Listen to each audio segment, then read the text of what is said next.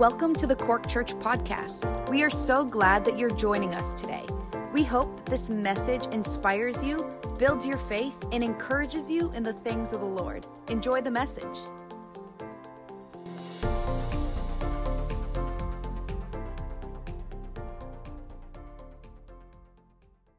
Delighted you're joining us today for Streams in the Desert and the conversation with Cork Church pastors and a wonderful invited guest speaker this morning, our guest, not speaking, but just sharing his heart, Patrick Dow from Nicky Cruz Ministry. So hey, hey to you, Patrick Dow. Hey, good morning, Pastor Welcome, Nick, Pastor Patrick. Good to see you, man. How you doing? As well, doing well, doing well. So so appreciate this opportunity and great to see your faces. Well, you should have been saying you should have been kicking back to the old uh, to the old terms and saying top of the morning to you. Top of the morning, aye, it is a fine morning here. uh, Patrick, you, you you do uh, before I give you more introduction, you do have some Irish roots in you. Come on, share a little bit with the, with our uh, our viewers this morning. Well, you know, every American is Irish. Um, I'm convinced of that because everybody, regardless of color that I've met, that go, yeah, I, I have an Irish, you know, like one's one sixteenth in my bloodline. But um, I had two great grandmothers emigrate from Ireland, uh, probably in the 1880s during the second famine. And um, on my father's side, we kept in touch with that uh, that family line. They're in Longford, so I still have cousins in Longford. I don't get to see them that much. So, um, but the rest, as as most Americans were, I'm a mutt. But I, I uh, the Irish the Irish part tends to manifest most prominently amongst all the uh, ethnic uh, people swimming in the gene pool here. So, So how did the You know- name Dow come about then? yeah, that's a good question. Uh, I've never figured it out. I mean, Dow, I think is Scottish. It, you know, it's it's Gaelic. It's Duv, D U B H, black, black hair with black. Yeah, yeah, yeah. Dublin, uh, Um, Dublin, yeah. I so I think that was my father's side. They came through Canada, and uh, that there was some Scottish people in that jumped in line there with the Irish, but uh, it was Hurricane um, originally in the 1880s, and they changed it to um, Summers when they came to America uh, to more anglicize their last name there to uh, you know to fit in better, I guess. So yeah, yeah. we love Ireland, and my wife and I um, during our honeymoon 31 years ago, we spent a couple of weeks with in Ireland traveling around. That was before we knew you all, or else we would have come knocking at your door back then. So Yeah, yeah. Wow. Well, listen, we're so delighted you're hopping on today just to have a chat with us and to bring us up to speed what's happening with Nicky Cruz Ministries and with Truce. But maybe a little bit of background, Patrick. I mean, um, how did you get saved? Give us a little bit of just kind of fill in some of the blanks, some of the textures of where, who you are today and how you arrived there. Sure, sure. I'm I, um, I'm an only child and still am, as far as I know. Uh, so I grew up in um, Ohio in the 60s and 70s. I was born in 1960. Do the math, um, if you can do it that quickly this morning. But um, I was, um, like I said, I was an only child. My father was, uh, his side was Catholic. My mother's side was um, Pentecostal holiness. No clue how they got married or why, but they did. And um, both, I knew both parents loved me they did love each Mhm. other. They had uh, problems, you know, pretty much from the outset. My father was a serial, uh, a lot of things. You know, he he, uh, he was an alcoholic and a uh, Mm. He was unfaithful. But I knew he loved me. You know, he took care of me. It was just a, and that side of the family was very um, very unique. That was the uh, more heavily Irish side of the family. My um, he, he was the youngest of five or six kids. His father died in 1942 when he was 12. So my father didn't really have any kind of uh, masculine image in his life. Was a self-made businessman and did well, um, except two things: the bottle, and then he didn't. He figured he didn't have to pay taxes, and so of course he lost his business and went downhill Oh. from there. But anyways, you know the um, we were he and I were close. My mother is still alive, but I was so I grew up in a in a in a it was a fairly good home, except for, I mean, I was oblivious to a lot of the things that were happening with them Mhm. um, until I got a little bit older. But I was an athlete, I was a good student, and um, but then my friends, when I was 14, you know, we we discovered this thing called alcohol and marijuana. Little town, I grew up in a town of about 30,000. We were isolated. My world was literally, you know, three miles wide. I just, I didn't know anything beyond that. I didn't know anything. It was just a, that the world back then in the 60s and 70s was very, very small in America. And you know, it was a real, it was a very, you know, we were in a farming part of the country. So it was just, you know, you just grew up and you played sports, you, you rode your bikes, but, um, you know, sin finds you, you know, and, and we're prone to that. And I was open to that. And so I, you know, I started I started drinking fairly heavily at, at those you know at the age of 14 and 15, and then marijuana came along. And we didn't really go to church. My mother had taken me a few times. We'd go to the, you know the high holy holiday. We'd go to you know Easter and Christmas. So I kind of had an idea. And my grandmother, who was Pentecostal holiness, was never heavy-handed with me, which for which I'm grateful. So I had a praying grandmother and a praying mm. mother. Um, and they were very winsome in their presentation of the gospel to me. It wasn't, you know, you, you know, but it was like, come and see. The Bible is great. You, you know, there's there's a God that loves you. And so I was like, yeah, okay. I, I wasn't against that, but I was having way too much fun over here. um, but fun is only only lasts for a season. And so I, yeah. you know, having gone to church a few times, I, I knew I knew the salvation story, and I realized I was a sinner without in need of a savior at that young age. And it was the Holy Spirit. Jesus was finding me. You know, I wasn't looking for him. I was lost.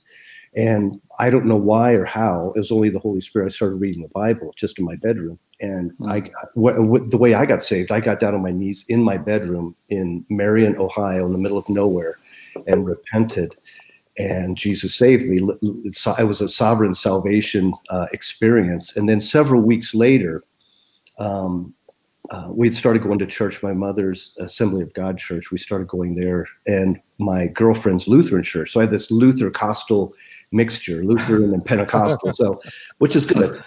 You're more like you're more like deformed rather than reformed. yeah, I'm, I'm yeah, I'm deformed. I'm I don't know. I'm something deformed so, theology. And so a, a, a few, you know, a few months later, uh, this man called David Wilkerson came to my hometown, and he, you know, he rented out the Coliseum there, four or five thousand people, I, I imagine, and uh, it was there I went forward publicly to, to, uh, you know, proclaim, you know, accept Christ publicly, and then we didn't have a youth group in my that I knew of in my hometown, so that was uh, not a benefit that I had was growing up. Yeah. I, I, had a church I went to, but I didn't really have any discipleship. After that, after high school, I went to Oral Roberts University and traveled for three years with a music group there every summer. And then um, this was during the late 70s and 80s. After that, I joined a group called Living Sound, and yeah, they were I remember them. Yeah, they were founded by yeah, a Canadian guy named Terry Law. They were a praise and worship band, and they started. Um, well, of course, praise and worship, but they would often work in Eastern Europe and go behind the mm-hmm. Iron Curtain, smuggle in Bibles and music equipment uh, and instruments into Russia, Estonia, and places like that. So I was with them for nine months. We are actually based in the UK in Guildford in Surrey. So those uh, were formative did, um, did, experiences. Did, did, you play or sing or, or? I played the bass. Yes.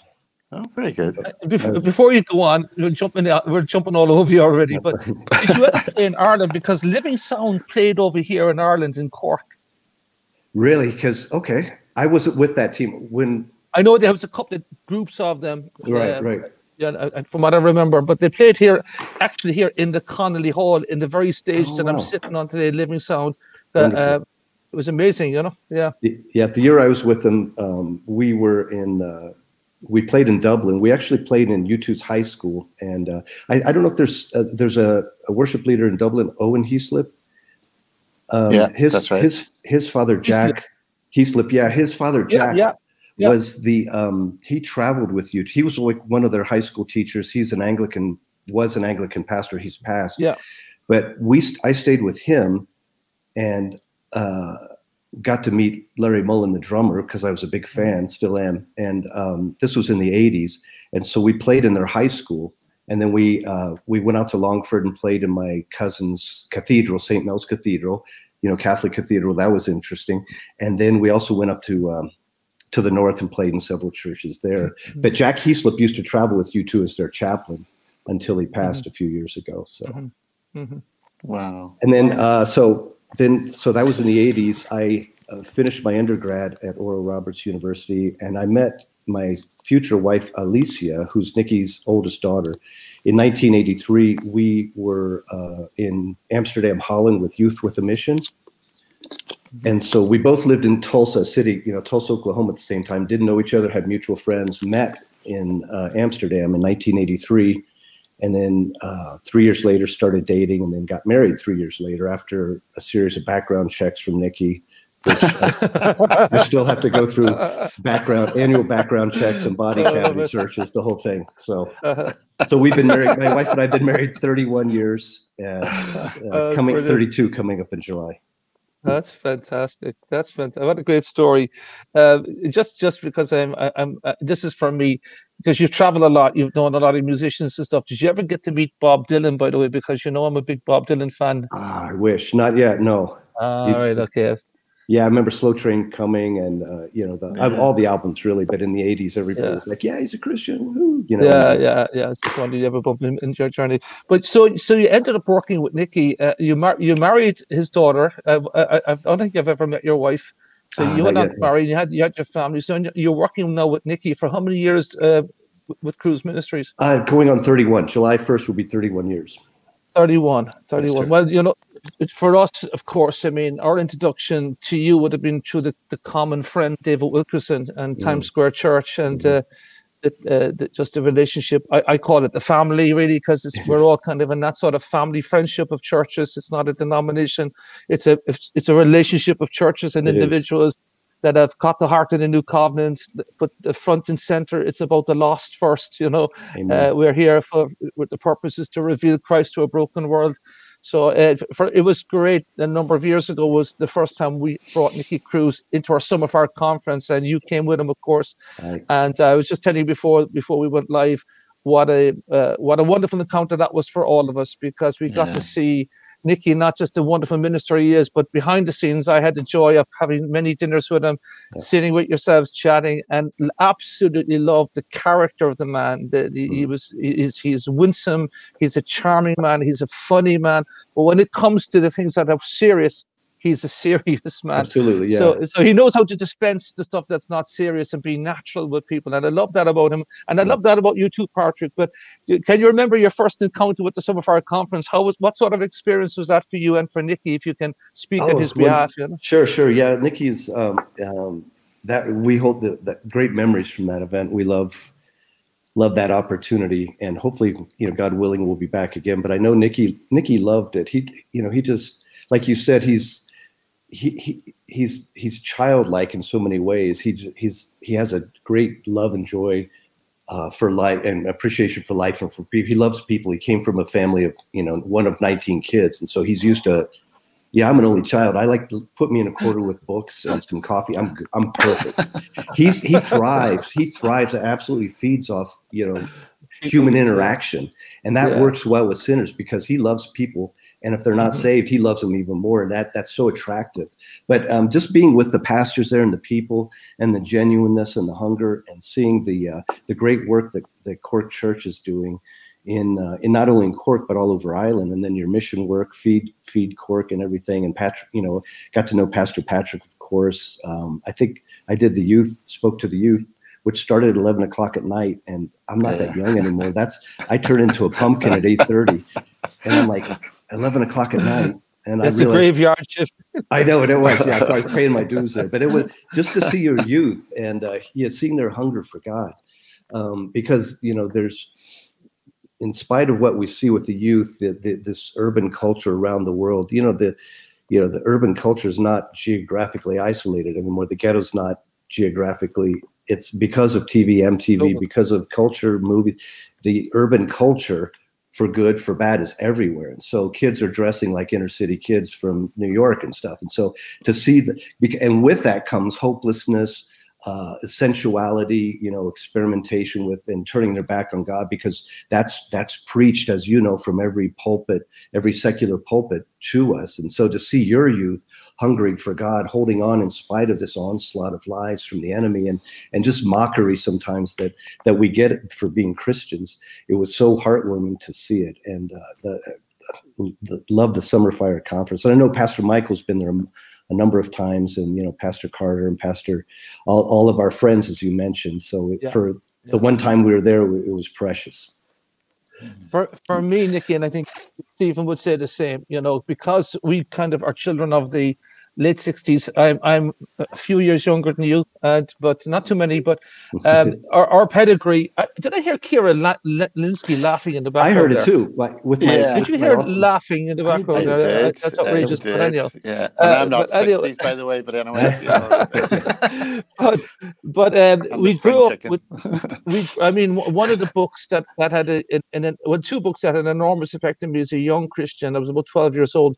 Was obviously the cross and the switchblade, mm-hmm. and that mm-hmm. switched me on then, of course, to Run Baby Run, Nicky Cruz's book. Yeah. The reason I'm saying is that because many are going to watch today, and I'm so sorry that you haven't grown up with some of the heritage that we grew up with, because these these these are Nicky Cruz still alive, David Wilkerson died, were epic men of, of their time that that in, in a culture that was drug ridden, violent, mm-hmm. gangs ruled New York. And mm-hmm. this is before Rudy Giuliani cleaned up the town. it was a it was a dump in every proportion. It was one of the murder capital cities of the world. Um, very violent, very evil, drugs everywhere, and and a skinny preacher called David Wilkerson from a country backwoods nowhere mm. simply obeys the call of God, goes right into the midst of that cesspool. And he's a skinny, he's not a big guy. I mean, you could say a big guy can, can handle himself. Nicky, you know, David Wilkerson was like, he was like a bag of bones. You know, he, he was, was like, yeah. you know, and he goes in with this just simple tenacity of loving people and sharing the gospel. And lo and behold, your father in law, Nicky Cruz, uh, uh, one of the most violent, psychopathic, uh, you know, guys that walk the planet, and yet he's only like five foot nothing, but yet like he could do an awful lot of damage, you know, and did an awful lot of damage in his young life. And yet this preacher, David Wilkerson, who we grew up at the crosses of the Switchblade mm-hmm. Times Square Church and many, many other books, went in and the chain of events that came out of that, the millions of lives. Now I heard that I'm not too sure if it's true, but someone told me that Nicky Cruz has spoken to more live audiences than even Billy Graham. But uh, now, not to be compared to ministries, but it just mm. puts you into the magnitude yeah. of God taking this man that was a, gra- a, gangster, saved through the ministry of David Wilkerson, and then bring that testimony of life transforming power in Jesus Christ mm. around the world. And now at 82 years old, still going strong. Isn't that phenomenal? Yeah, brilliant. You know? brilliant. I know. Weird. I remember for me, like I grew up, I was reading Marvel magazines. Yeah. And and then I had magazines with with Nicky Cruz. You still do, Stephen. You still do. Stop, come on. but but the, but these these were heroes. These these were you know uh, amazing amazing testimonies to me and, and profoundly impacting. But yeah. I, I, would I would dare say today, Patrick, that there are a few people listening who may not know some of the testimony of Nicky Cruz. You, might just sum up, you know, without taking too much time, some, sure, some sure. of the story of Nicky. Yeah. yeah, Nicky, of course, was born in Puerto Rico, one of uh, 19 children, from what I understand. He was number eight in line, and uh, his parents were heavily involved in in witchcraft. It was called Santeria, which was a mixture of voodoo, is you know West African um, voodoo, Catholicism, and some nativism too. So it's very uh, you know just very unique and dark and deep stuff. He saw his parents do miracles. He he describes them not in the name of Jesus, but in the name of Satan. And mm-hmm. he describes his father as a satanic high priest. His mother was a witch.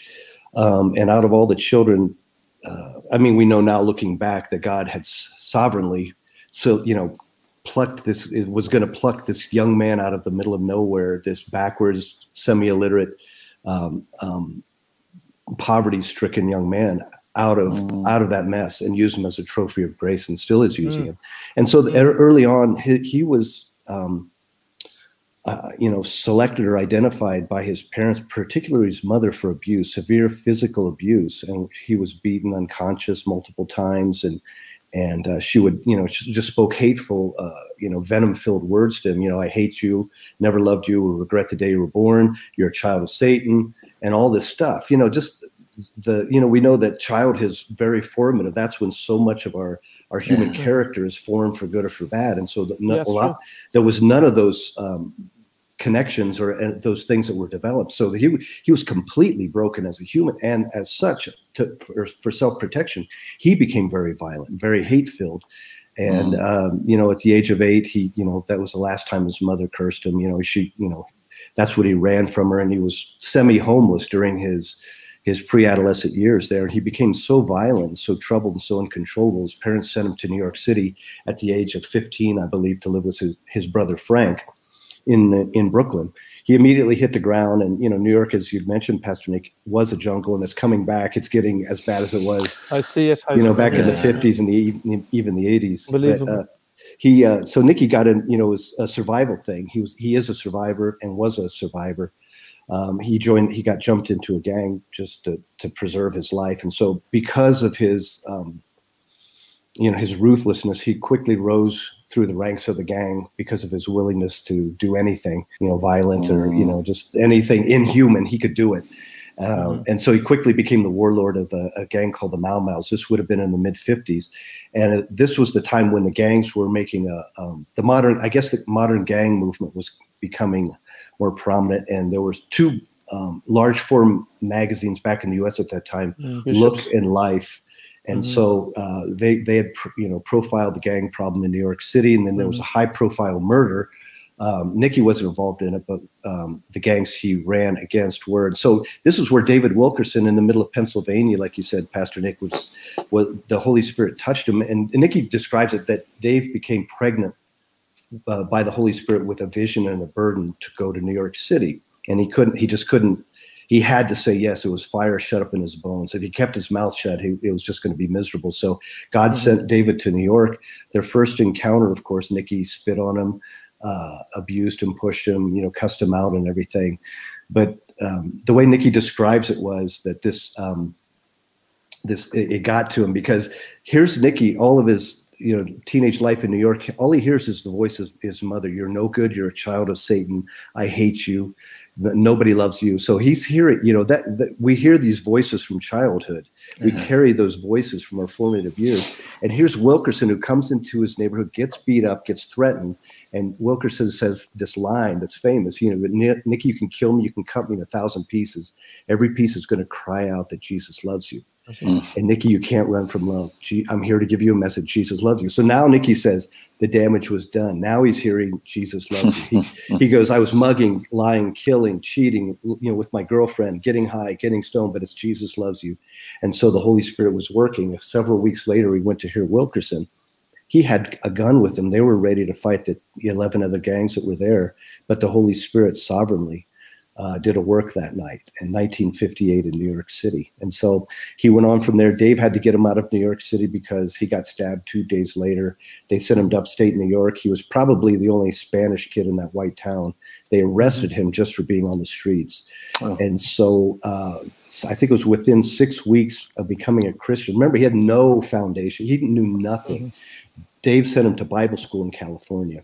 Um, and that's another story in, in and of itself. that's where he met his wife Gloria. They've been married yeah. 60 years now. Yeah. In, in, November, they will have been married 60 years. So uh, it's it's truly continues to be a, a miraculous story of God's faithfulness and grace.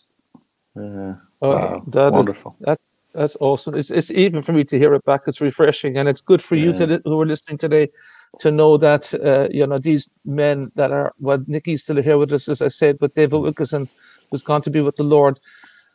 You know, it's worth picking up those books again. Um, I think two of them are two of the best written books I've read in year in, my life. Actually, "The Cross of the Switchblade" uh, by Nicky by David Wilkerson and "Run Baby Run" by Nicky Cruz. So if you want for a good read, if you're a young Christian, you're watching, or you're a young pastor, and you don't know these guys because you know, you know they would have been more vogue back in those days. I would urge you to pick up and check their ministries out because it'll be a blessing to you. Tell me a little bit about what we're doing as regards uh, Nicky Cruz Ministries now, Patrick. And I know you have another kind of urban uh, outreach program called Truce. You know, so maybe you might talk a bit about that because I think that might have a lot of you know utility for churches. You know, how we're going to reach the, sure. the, the world today. You know. Right, and you know, as you mentioned, Nicky's 82. He still travels full time, um, and we've traveled or we, we've translated Run Baby Run now into close to 50 languages, five zero. Mm. Uh, my wife and I just got an email two days ago from North Macedonia wanting to translate the book. Poland is wanting to republish it because it was mm-hmm. it was bootlegged behind the Iron Curtain into and there was this underground translation into Polish and Hungarian back mm-hmm. in the 80s mm-hmm. that they were using to reach people there. Uh, most recently, we've translated into Armenian, Georgian, Slovenian, Croatian, and Arabic. Sorry, Farsi. So we're looking at Farsi. another language group.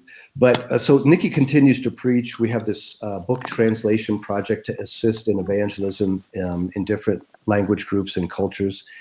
And um, as he, you know, he's doing a lot of Zoom meetings because travel is, is hit and miss here. Sure. But about 30 years ago, my wife and I, um, my wife's Nicky's eldest daughter, so she grew up in the ministry. She has her father's heart.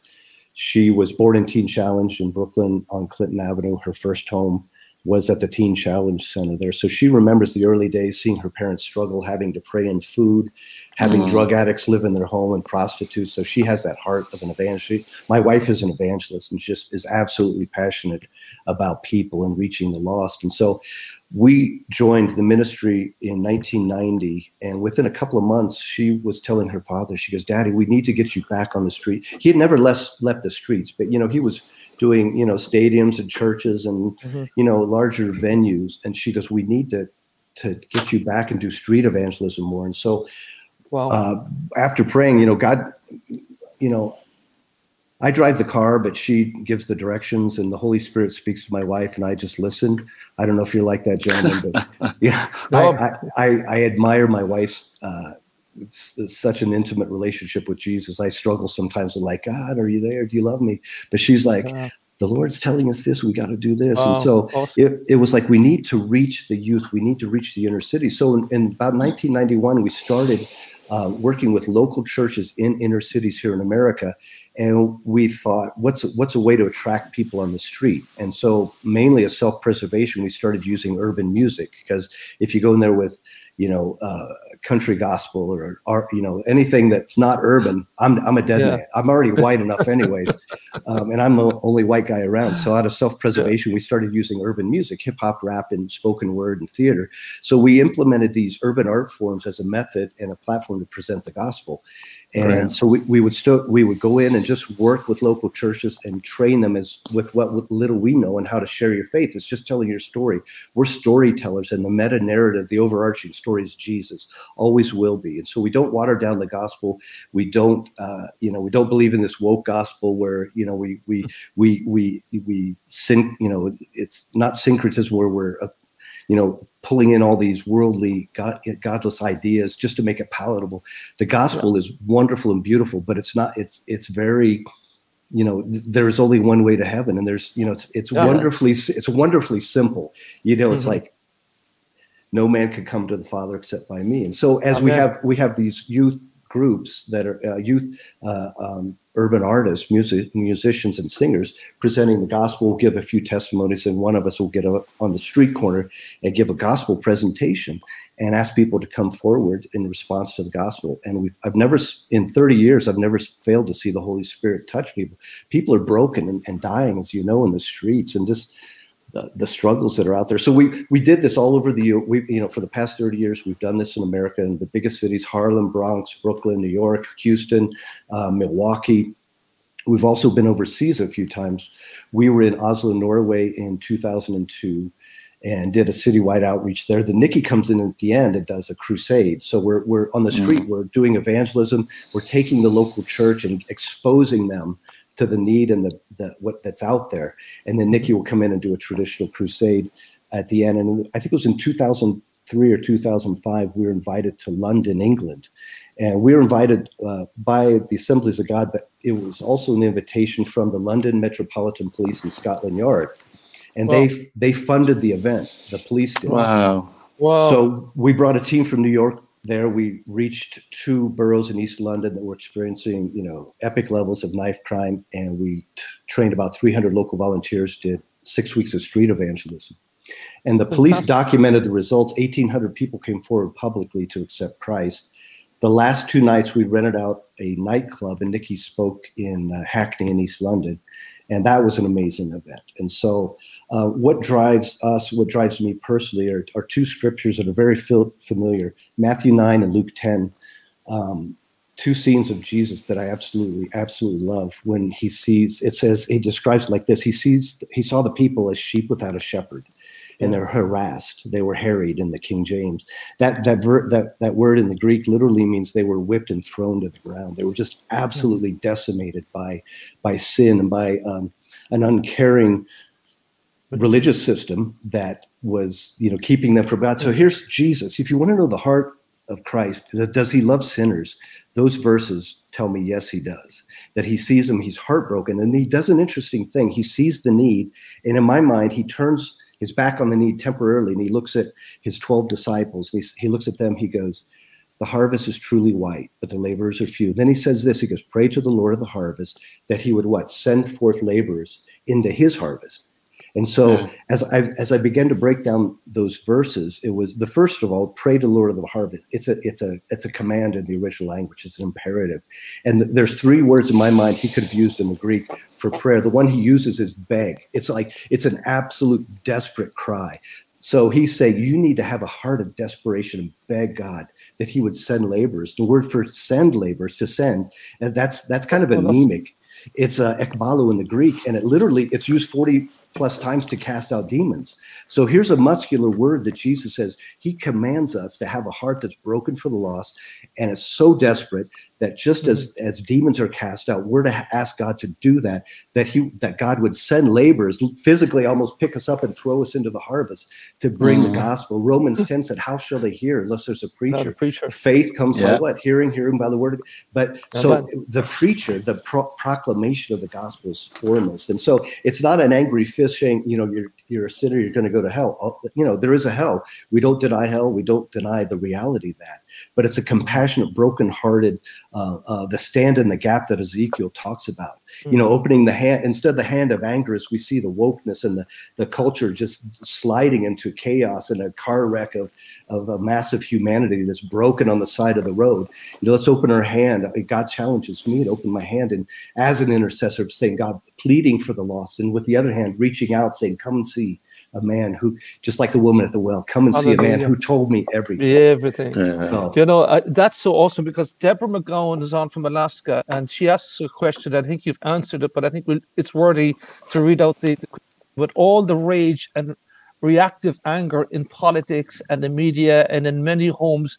How do Christians handle conflict and violence without fear or becoming silent and shut down? And I think if you're really, really listening, Deborah, you're hearing it because our argument is Christ Jesus and Him crucified. Mm. It's not to get involved in the political arena. If you want to get involved in the political arena, or sorry, if Christians do, well, you better keep your head down, you know, because you, someone's going to attack you because that's the dirty end of politics. But at least if they attack us for preaching the gospel, it's far more noble than than even than any other uh, stand we can make. So I would encourage every Christian as you listen to Patrick and as you see, as you say, the wokeism, the spirit of Antichrist that's around the world today, understand we battle not against flesh and blood. So it's not a closed fist against them, it's an open hand of love. And yeah. it's back to the only thing that can change the, the, the, the paradigm is the gospel. It's the only hope.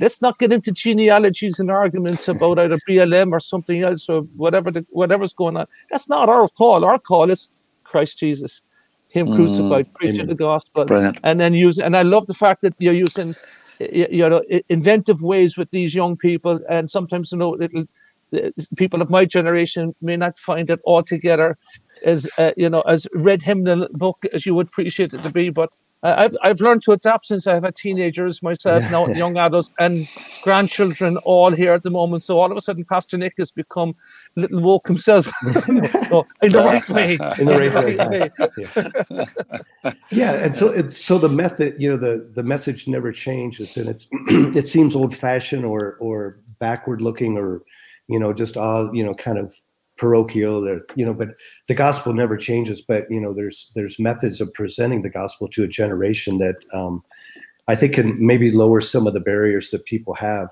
and misconceptions they have of the church and the gospel so the lyrics that our, our teams write you know the the songs are, are worshipful they're doctrinally sound they talk about life and the struggle. Most of our, almost all of our art, artists are from broken inner city backgrounds, so that's a, a connection. So we do theater too, spoken word, poetry, dance, uh, and it's it's a method. You know, you're when you fish, you know, if you're fishing for, you know, little little trout here, you use a small worm, but when you're fishing for sharks, you know, you you know you cut up the smaller fish it's bloody but so you're, you're the type of bait we throw out is uh, is meant to attract them to the gospel. And you, you, you know, the, yeah. when you present the gospel in different forums and venues, um, you know, if and if you're in a university setting, there's a different way to present the gospel without diluting it. You know, there's different uh, on roads to the gospel that are, you know, easier on roads for people to hear the gospel. And so, you know, it, it's it, the, the simplicity of the gospel is going to win the day. And, and for the people listening and for myself, uh, yeah. the, the tendency sometimes is to give up, to be so overwhelmed with the hopelessness yeah. that we see around us. And, and I think in the, the last 13 months that we've been locked in our house, that's one thing that God has challenged me. I think that's, I think that's what Deborah is, is alluring to with, with the so much fear um, yeah. And maybe you might just expand a bit more for her on that because I, I, know she's she's a woman that loves the Lord, but there's so much fear for Christians with the social dynamic changing, and uh, but you know just fear in preaching the gospel too, in the sense that you know it's not an easy time to preach the gospel. Mm. But if I'm going to get beaten up for something, I'd rather get beaten up for that yeah. or thrown in prison uh, for that rather than I'm trying to even save the constitution or save yeah. the, the, the, yeah. the, system that we think has flourished just for a couple of centuries. How would you console her there, uh, uh Patrick? Because there is that that is a natural.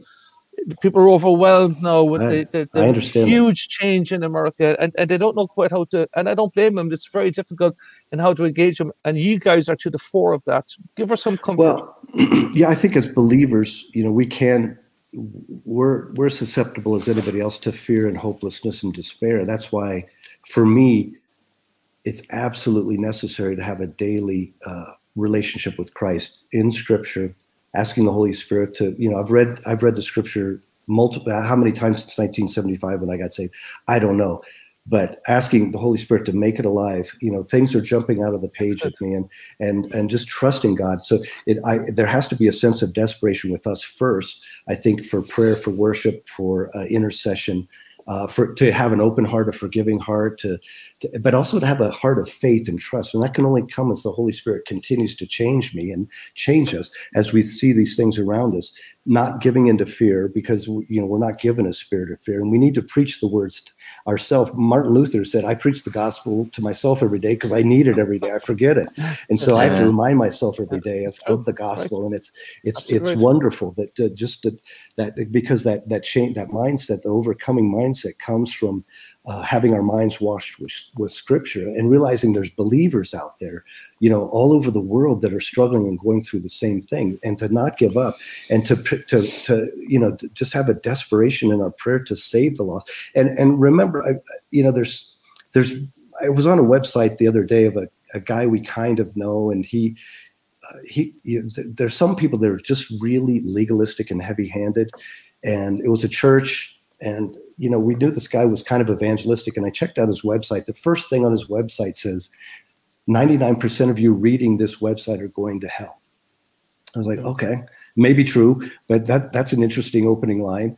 And then is, is, he, is he sure it's not the 99.1? But I we. Yeah, yeah, I, I thought he underestimated the number there. Yeah. But then he, he started listing, we are against this, this, this. He even mentioned that the, the churches that closed here in America during the pandemic, um, he said those pastors are are apostates and they're going to hell. Oh. And I'm like, that's really not a win. You know, that, so so the the way you know we we've been caricaturized by the world. So Deborah, first of all, what's an Irish woman doing in Alaska? I want to know that. Um, what, you're freezing up there, Miss McGowan. but I, I, would just encourage you not to give up. To to read stories in the Scripture where there were hopeless situations yeah. and how how how God, but for but the grace of God, that yeah. situation was desperate. But God is a miracle working God, and Nicky, like Nicky's life, that he should never have been saved. He he was expecting to die at the age of eighteen or nineteen, and even after he got saved. Um, uh, psychologists would have said because of his broken background, he would have never had a successful marriage. He would have been a, a wife and child abuser. And he's been married almost 60 years, four kids, 10 grandkids, um, three awesome sons in law. Um, so, just I, I guess you know, speak words of faith to yourself. Speak scripture to yourself. There is violence, there is fear. But think of the history of Christianity. We're a bit my, myopic here. We're uh, you know, as an American, I'm looking at the last. You know, we think of uh, Christianity as 1950s peaceful, you know, bucolic, you know, there, people are going to Mhm. churches, white picket fences. And Mhm. one huge challenge the church has here is we've really intermarried patriotism with Christianity. I, I, I- I think we should all be proud of our countries and we're grateful for uh, the countries in which God has allowed us to live, some more Yeah. than others, of course Absolutely But- right. but it's not Christianity. You know, when during elections here, there's yard signs that say God's gun and America. And I'm like, that should never be, you know. So realize that the experience that we have now is a bit unusual because for most of the history of Christianity, we were abused. We were the ones who were persecuted. We've never been popular. But we were the ones, Jesus people were the ones who would run into burning buildings. We would stay behind as plagues ravaged Europe and take Mhm. care of them. So, Mhm. so we're, we're a heroic, the heroic story of the people of God in the name Yeah. of Jesus is a story Hallelujah. remembering Yeah. church history. That's why it's great to remember church history. You don't go, Yeah. your church history didn't start in 1950 or, or you know, the, the, the, whenever the Pentecostal movement happened here in America, you know, it Yeah. goes, it goes That is- farther than that. And it's a Middle Eastern story at its root. And then Yeah. it spread to the world and it continues to spread. So I think there's coming a, a distillation and a, um, a purification of the body. Um, Yeah. That I- you know that yeah. th- they're sightseers, but I think that the the you know there's people going to be falling away, but don't don't give up hope.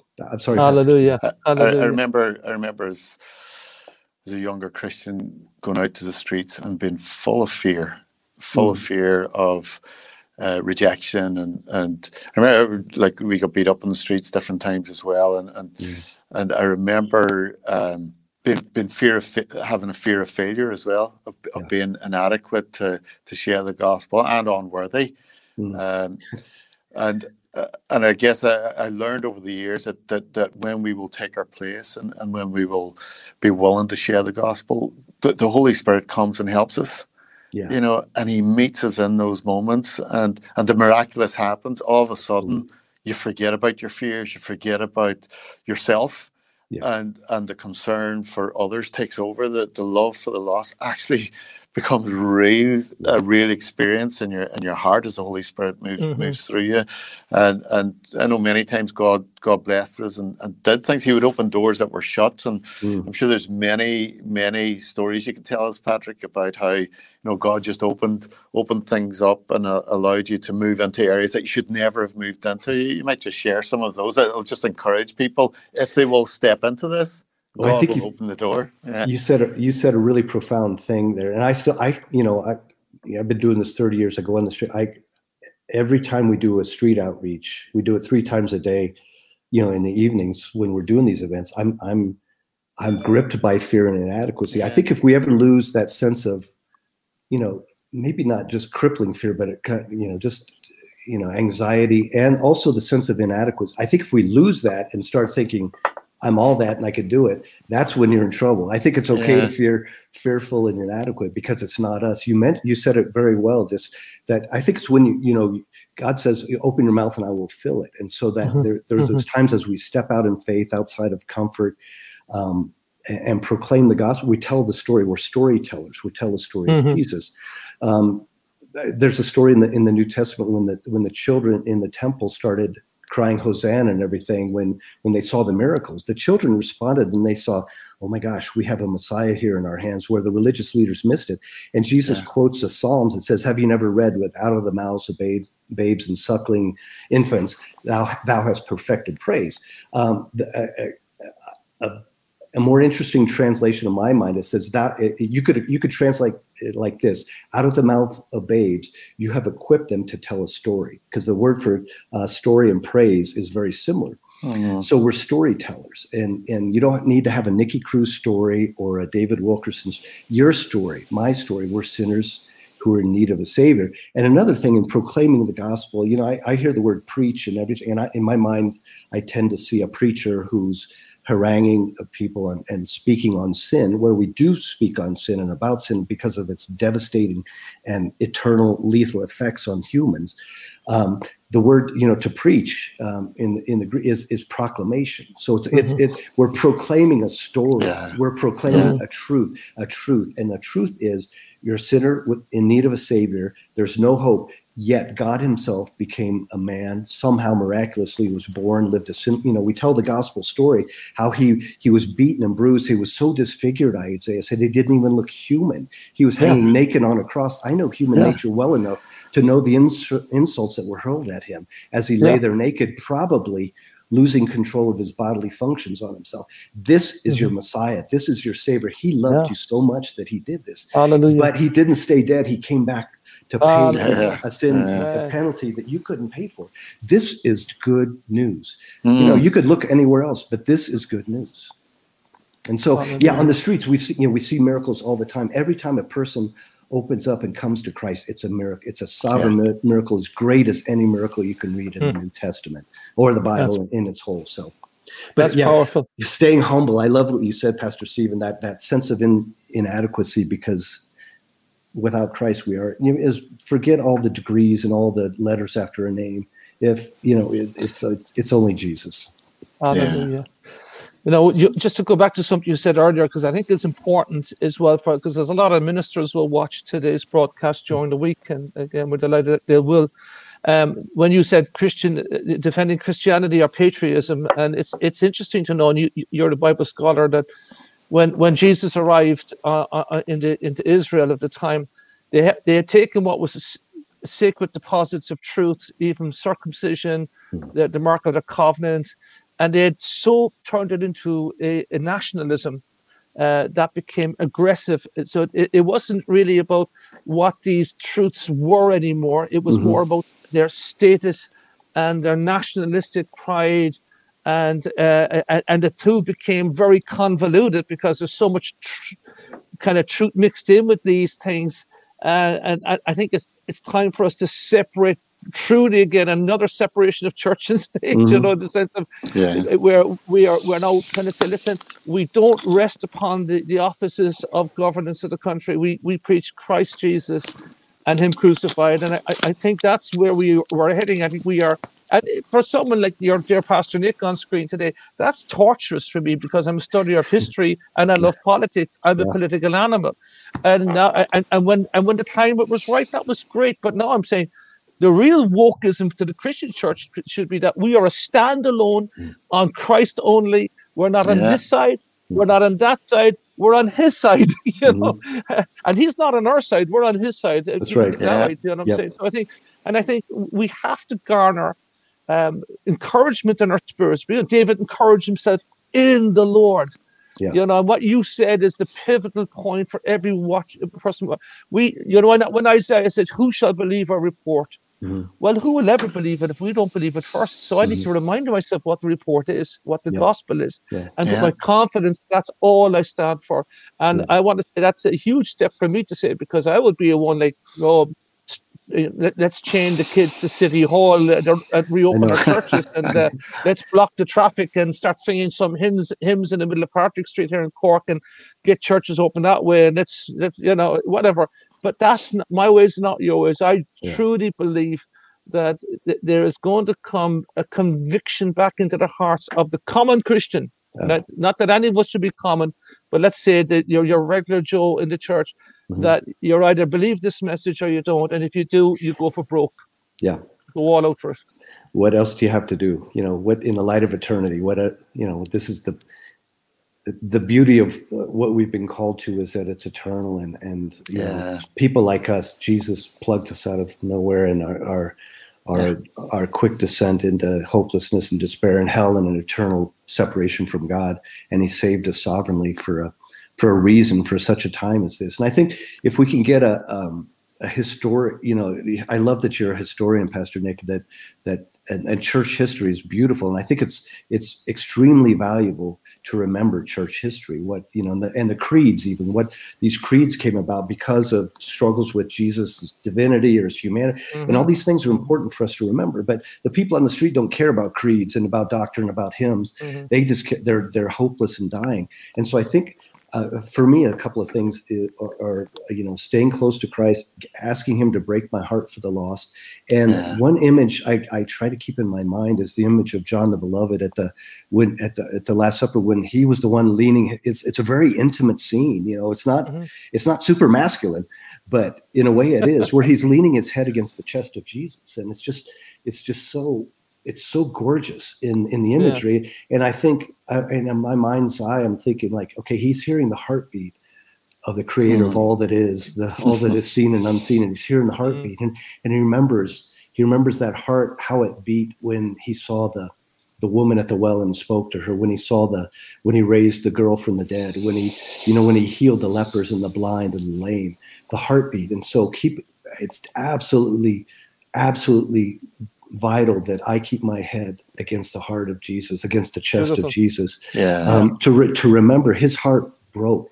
God is not willing that any should perish, but that all should come to the knowledge yeah. of Christ. And so, so that desperation, but intercession is key and critical. And sometimes prayer just seems like, you know, I, I feel like I'm slogging through prayer and stuff and the list of people and everything. But prayer is is powerful. It's one of the weapons, or one of the, the you know the, the the helmet of salvation. It's one of it's the heavy artillery, you know. Mm-hmm. And I think asking yeah. God for a, a sense yeah. of faith, because you know Paul said, I, I pray that God will give them uh, uh, repentance unto salvation. So we, I pray that God will bind the mind of those who, the God of this age who is blinding them, bind this the spirit, and that God will grant them repentance unto salvation. God will grant yeah. them a conviction Amen. of sin, and God will grant them a fear of Amen. God.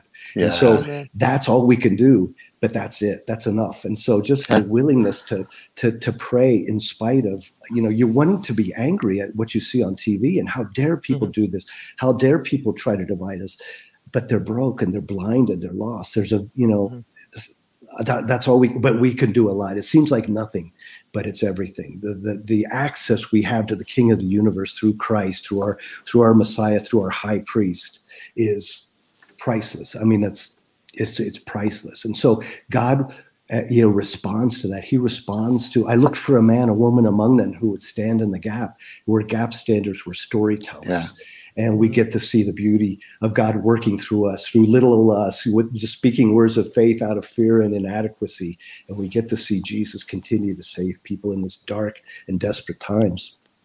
Yeah. What a what a wonderful gospel! There, I mean, ah. how how privileged. I mean, they're, they're on about white privilege today. I want to tell you, I will tell you, I'm gospel privileged yeah, to be brought yeah. into the kingdom.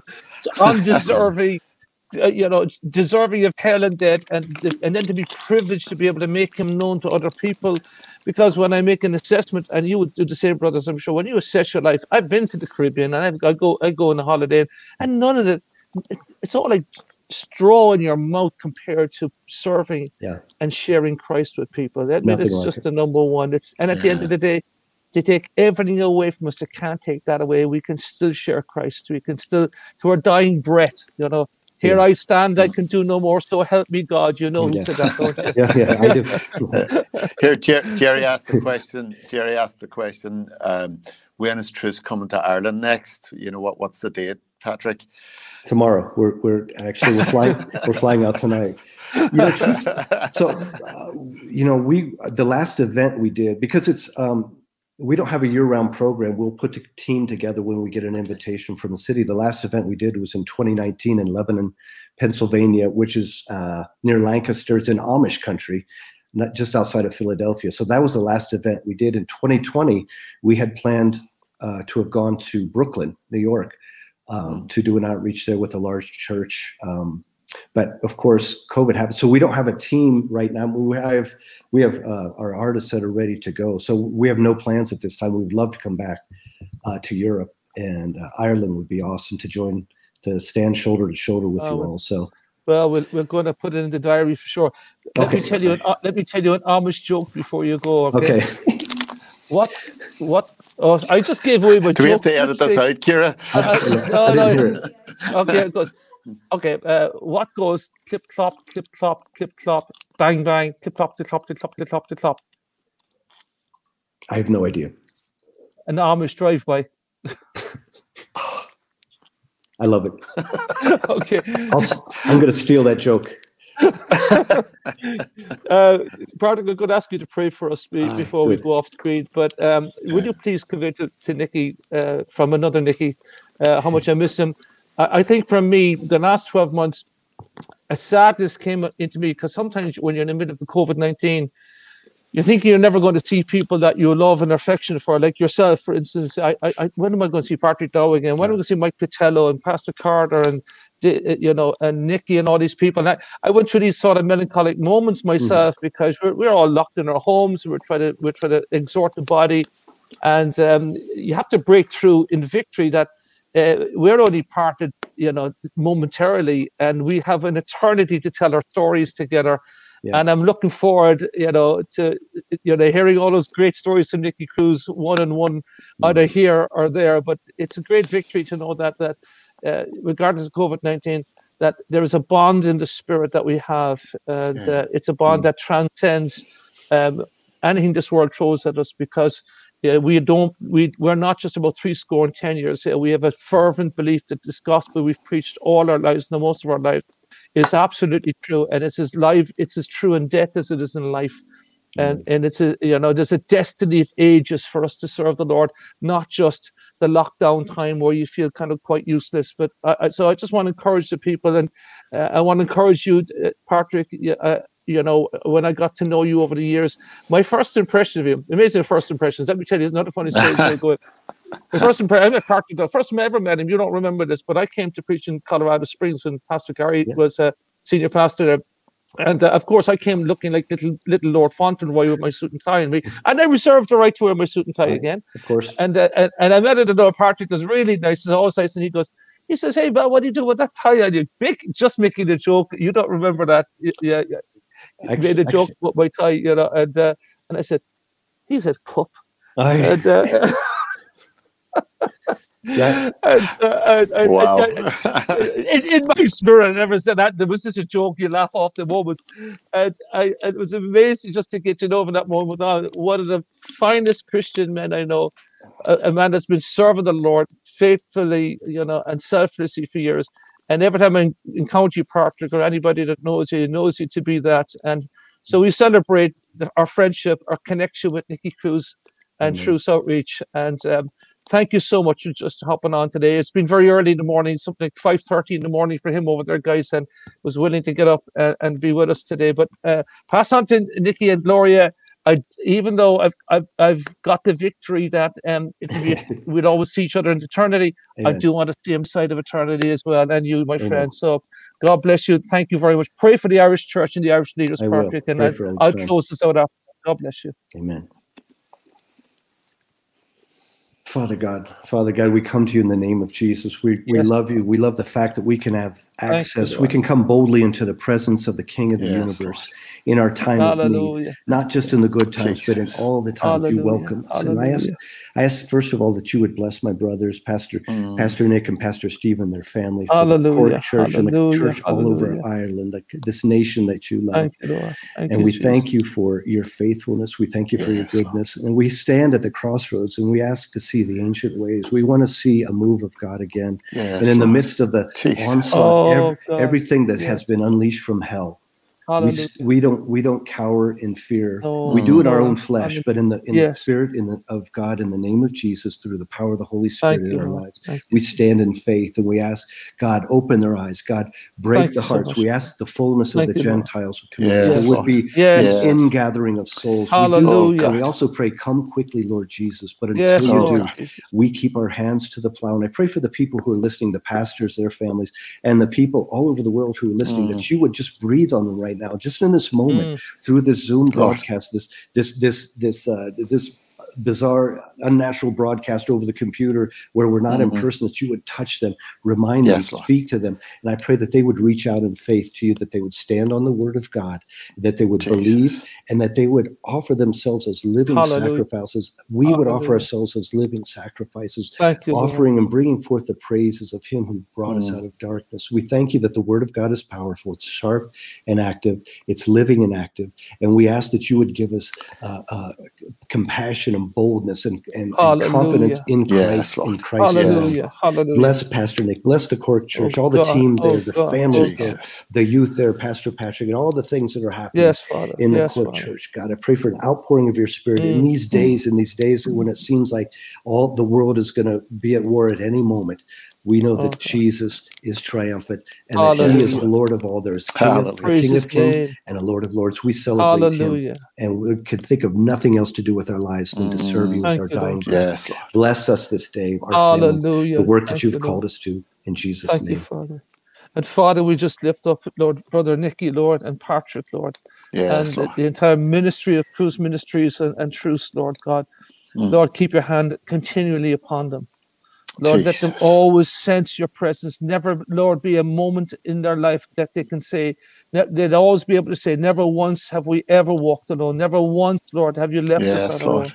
But they will know you, Lord, and the journey with you. Bless the Jesus, ministry, Lord. Jesus. May many sons come to righteousness, Lord, through their proclamation of the gospel, oh yes, God. Lord. Protect them, Lord. Give Nicky great health and stamina yes, and strength, oh God to fill and to finish strong, oh God, to finish the race as for all of us, oh God, to finish this race strong, Lord, into the very end. Jesus, Thank you for today's Jesus. streams in the desert, Lord. We pray for those who may be watching now or later, God, that you would minister to their lives, oh God, to their families, to their churches, oh God.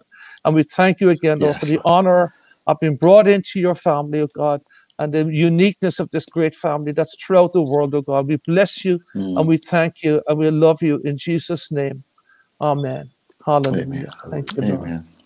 Thank you, Lord. Again, Patrick, God bless you. Steve, God bless you. Thank you for joining us, everybody. Have a wonderful weekend. See you at Cork Church, 11 o'clock Sunday morning for part three of the New Covenant. Amen. Thank you for tuning in with us today.